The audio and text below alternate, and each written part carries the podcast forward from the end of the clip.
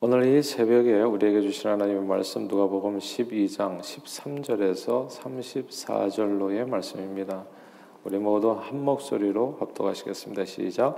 우리 중에 한 사람이 이르되 선생님 내 형을 명하여 유산을 나와 나누게 하소서 하니 이르시되 이 사람아 누가 나를 너희 재판장이나 물건 나누는 자로 세우느냐 하시고 그들에게 이르시되 삼가 모든 탐심을 물리치라 사람의 생명이 그 소유에 넉넉한데 있지 아니하니라 하시고 또 비유로 그들에게 말하여 이르시되 한 부자가 그 밭에 소출이 풍성함에 심중에 생각하여 이르되 내가 곡식 쌓아둘 것이 없으니 어찌할까 하고 또 이르되 내가 이렇게 하리라. 내 곡간을 헐고 더 크게 짓고 내 모든 곡식과 물건을 거기 쌓아두리라.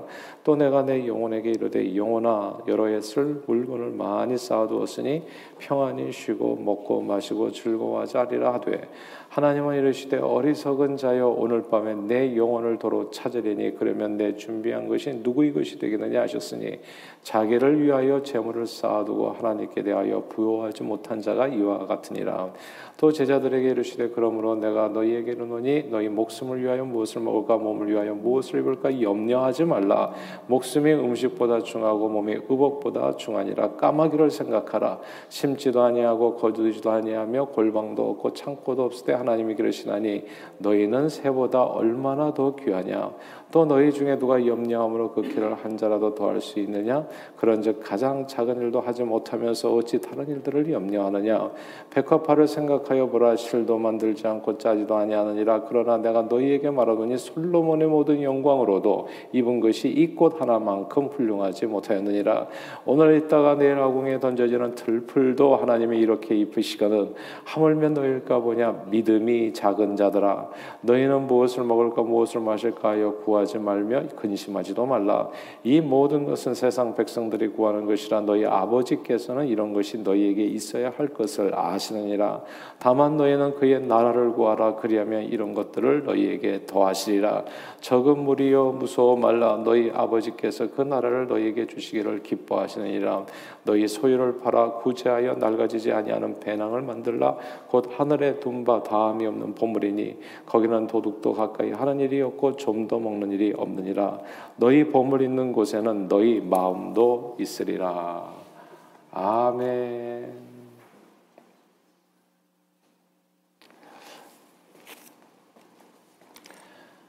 아, 수년 전 동네 로러리 클럽 회장에게 이제 초청을 받아서 그곳에 가서 이제 말씀을 그 클럽 회원들하고 나눌 기회가 있었습니다. 그 이후로 이제 그 회장님과 종종 만나서 이제 대화하게 되어졌는데 어느 날 우연히 이제 투표 관련 주제로 이야기하다가 어떻게 좋은 미국에서는 제가 잘 모르잖아요. 그래서 미국 이렇게 정치를 잘 모르니까 이제 그분에게 여러 가지 질문도 하고 어떻게 좋은 정치가를 구별할 수 있는지를 물어보았습니다. 그러자 그분이 아주 흥미로운 얘기를 해주셨어요. 그 정치가의 본심이 무엇인가를 아는 방법은 그 대상자의 홈페이지죠. 웹페이지를 찾아가서 누가 그분에게 정치 자금을 대주는지를 보면 된다고 했습니다. 근데 미국에서는 미국 정치가들은 아마 그 개인적인 홈페이지가 뭐 정치 활동을 위해서 다 예, 있어야 되나 봐요. 그리고 거기에 다 그 재정이 공개되게 돼 있다고 하더라고요. 그래서 그 재정 내역을 갖다가 잘 살펴보면 아, 누가 그분에게 이제 이렇게 돈을 대주는지 정치 자금을 대주는지를 알 수 있다는 겁니다. 그래서 돈 있는 곳에 사람의 마음이 있기 때문에 표 하나를 더 얻기 위해서 유권자가 듣기 좋아하는 소리를 언제든 할 수는 있겠지만 그 정치가의 본심, 혼내, 본심은 그 돈줄에 있다는 겁니다. 그래서 돈을 보면 아, 이 정치가가 어떤 색깔을 가진 사람이라는 것을 알 수 있다는 거죠.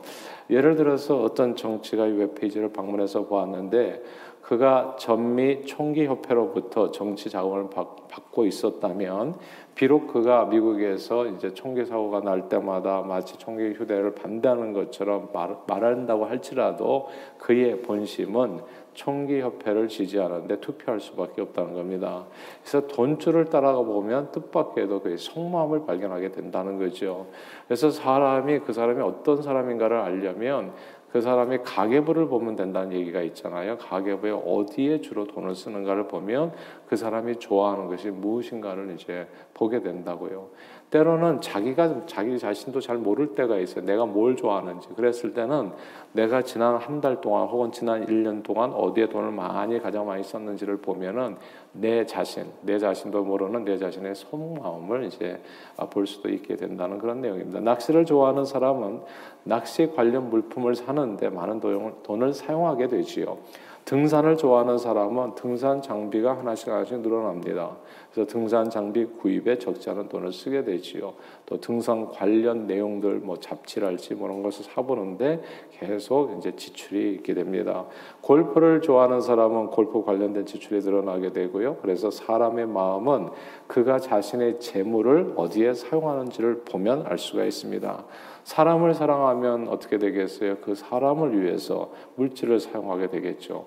그러니까 사람을 누구를 가장 사랑하는지는 누구에게 가장 많은 물질을 쓰는지 보면 이제 자연스럽게 이제 또 이렇게 그 마음을 좀 어떻게 볼 수가 있게 되어집니다.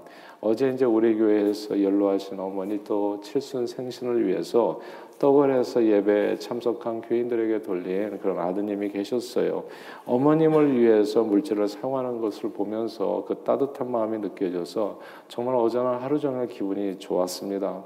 누구나 사람은요 말은 이렇게 저렇게 다 할 줄 알아요. 말은 잘해요, 그렇죠? 엄마 나 사랑해, 뭐 아빠 나 사랑해, 뭐 말은 잘한다고요. 그러나 진짜 그 사랑의 이제 본심을 알기 위해서는 소중히 그가 여기는 것에 보물이 있다는 거. 보물 있는 곳에 보면 그의 마음이 있다는 것, 그가 돈을 어떻게 사용하는지를 보게 되면 그의 마음을 알 수 있게 되어집니다. 하루는 한 청년이 예수님을 찾아와서 이렇게 물었어요. 선생님이요, 제가 무슨 선한 일을 하여야 영생을 얻을 수 있습니까? 이 청년은 마치 그러니까 하늘나라 영생 여기에 관심이 많은 것처럼 예수님 앞에서 말을 했습니다. 그런 예수님 앞에서 성경의 계속 계명들을 자기 자신이 이제 부족함 없이 지키면서 살아왔다고 아, 이렇게 말했습니다. 그때 그 청년에게 주신 예수님의 말씀이 되게 중요해요. 이렇게 얘기했습니다.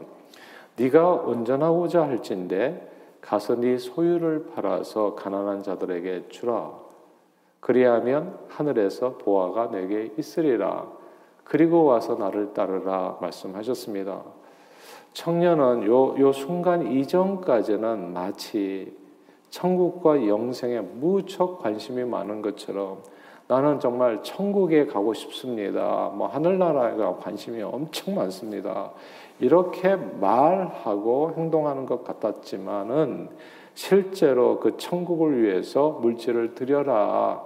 그렇다면 네가 천국을 이렇게 사모하고 영생에 관심이 많다면 천국과 영생에 그러면 좀 이렇게 물질을 그럼 투자 좀 하시지요. 예, 들여보시지요. 이렇게 권면했을 때 순종하지 못했습니다. 성경은 그 청년이 재물이 많음으로 이 말씀을 듣고 근심하여 갔다고 했습니다.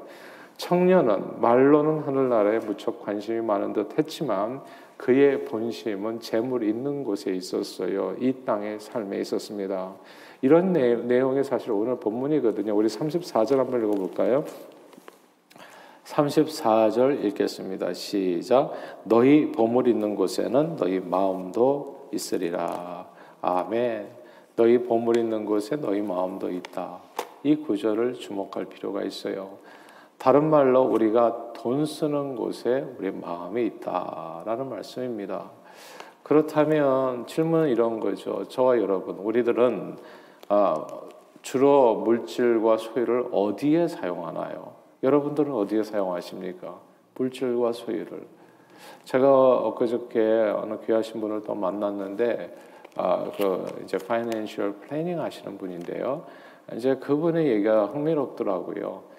돈이 많다고 해가지고 뭐 이렇게 에, 이렇게 말하자면 연금이랄지 혹은 뭐 이렇게 자기 미래를 위해서 준비하는 게 아니라고 하더라고요. 만약에 예를 들어서 뭐 20만 불 그냥 한 달에 그러니까 연봉이 뭐 20만 불 되는 사람도 보면은 뭐 100불도 어디에다가 이렇게 이렇게 저축할 돈이 없다는 거예요. 왜냐하면 쓰임새가 늘어나 가지고 뭐 이렇게 예를 들어서 벤츠를 타야 되지 집도 한 100만 불짜리 집에 사야 되지 살아야 되지 이렇게 되면 미래를 위해서 진짜 100불도 투자할 게 없다고 하더라고요. 그러니까 자기 마음 있는 곳에, 그러니까 물질 있는 곳에 마음이 있다고 그 사람이 물질을 어디에 쓰는 걸 보면은 그냥 명품 사고 뭐 이렇게 하는 걸 보면은 거기에 온통 이제 마음이 빼앗겨 있어가지고 다른 일들에게 쓰지 못한다는 거. 뭐 그러니까 재물이 많다고 해서 꼭 이렇게 어, 저기 선한 일을 하는 것도 아니라는 거죠. 그래서 중요한 거는 우리가 가지고 있는 그 제한된 어떤 소유나 물질을 가지고 그것을 어디에다 사용하는가를 보면 내 마음 중심을 알 수 있게 된다는 거. 아, 땅이나 집을 이곳저곳에 많이 사두시는 분들이 있어요, 그렇죠? 아, 그럼 분명히 땅이나 집에 관심이 많은 겁니다. 이 땅에 이렇게 이렇게 이렇게 관심이 많은 거예요. 명품 수집에 열을 올리시는 분들은 좋은 물건에 대한 관심이 많죠. 그래서 딱 보면 다 아시더라고요. 명품을 아시는 분은 그냥 누가 옷 하나 입은 것만 봐도 저건 무슨 제품이라고 어, 금방 아시는 분들 꽤 많으시더라고요. 명품에 대단히 관심이 많은 거예요. 내가 소중히 여기는 곳에 내 마음이 있습니다. 그러나 이 땅에 쌓아둔 명품이나 땅이나 집은 안타깝게도 오늘 성경이 그렇게 얘기하지만 부자의 비유로서 설명해 주시는 대로 영원히 내 소유가 될 수 없습니다.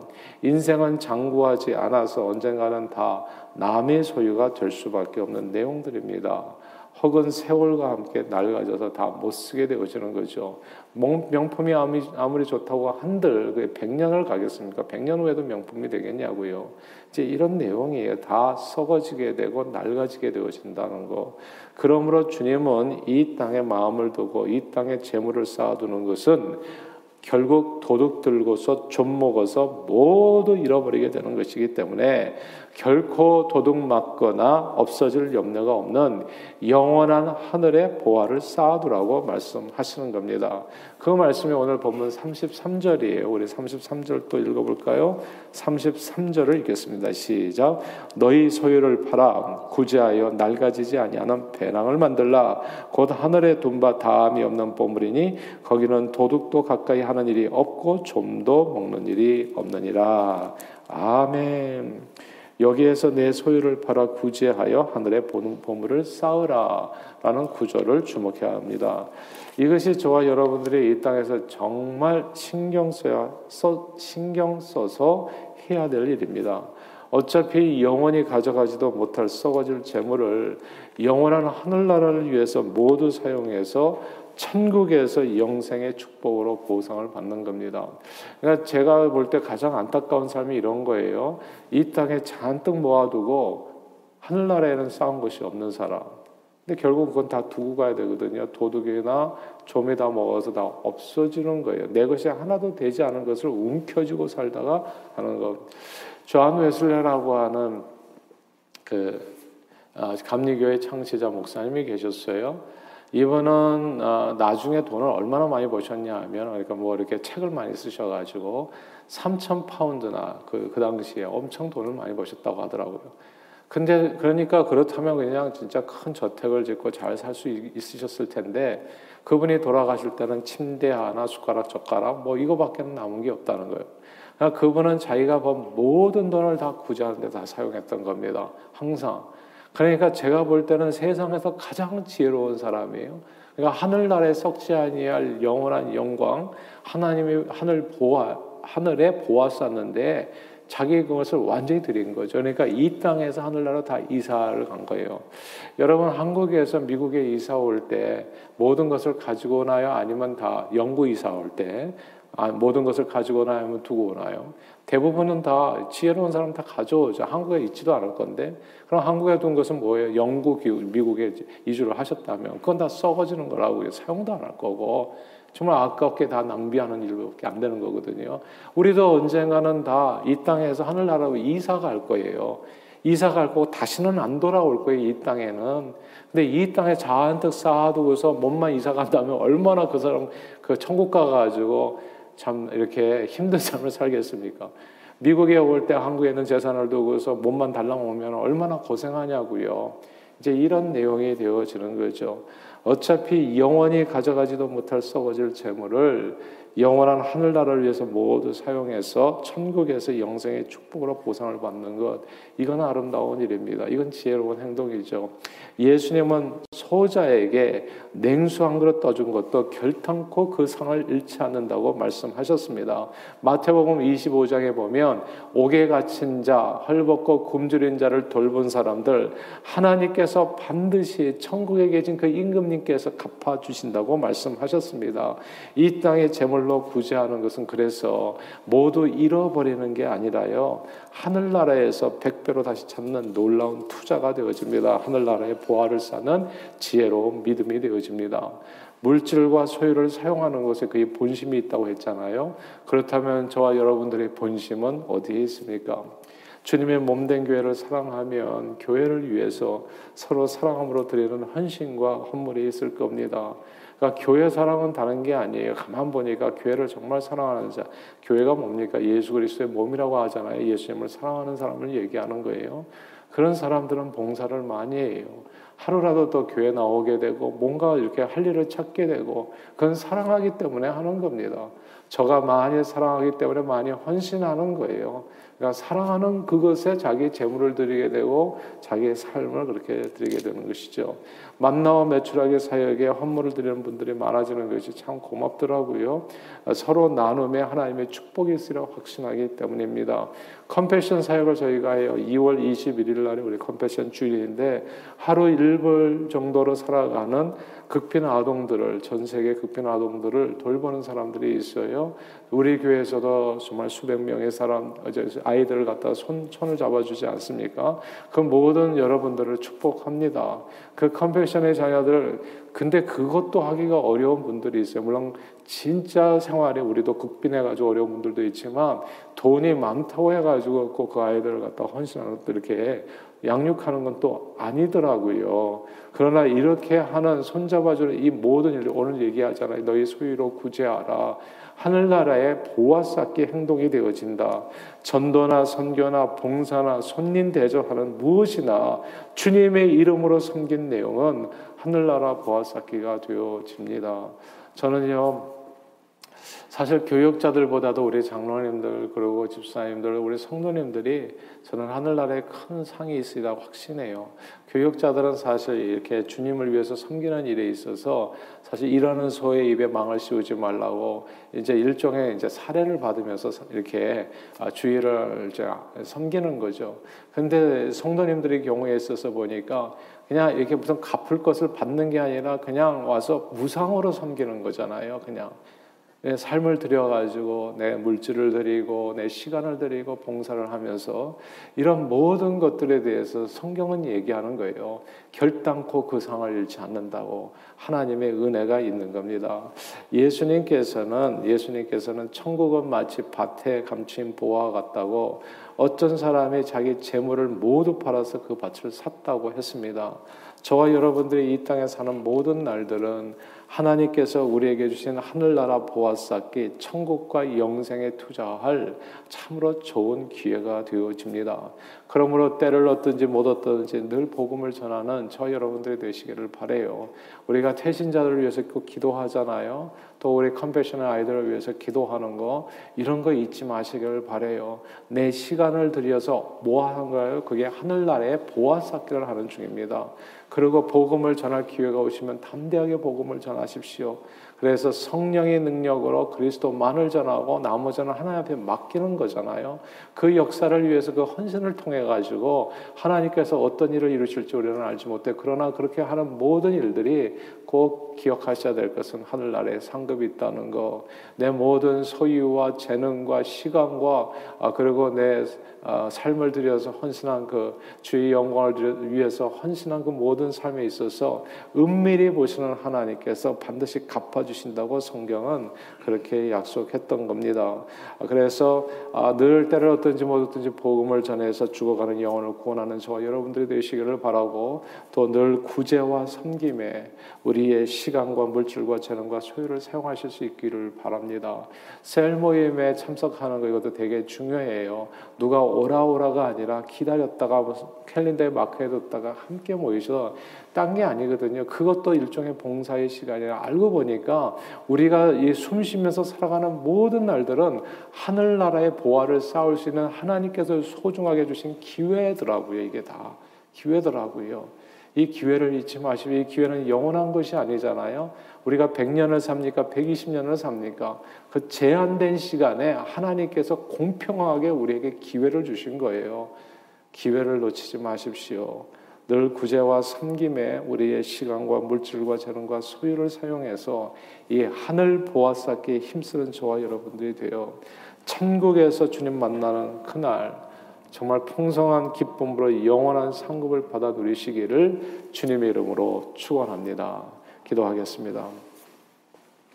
하나님 아버지 썩어질 인생을 불쌍히 여겨서 예수 복음으로 구원해 주시고 썩지 아니할 영원한 영광과 상급을 받을 수 있도록 하늘나라 보아 쌓는 방법을 잘 알려주시니 감사드립니다. 어차피 이 땅에 썩어질 소유, 그 썩어질 소유를 들여서 구제와 섬김에 힘쓰는 저희들이 되도록 은혜 주심으로 영원한 하늘나라에 썩지 아니할 보화를 쌓아가는 저희 모두가 되도록 축복해 주옵소서. 예수 그리스도 이름으로 간절히 기도하옵나이다. 아멘.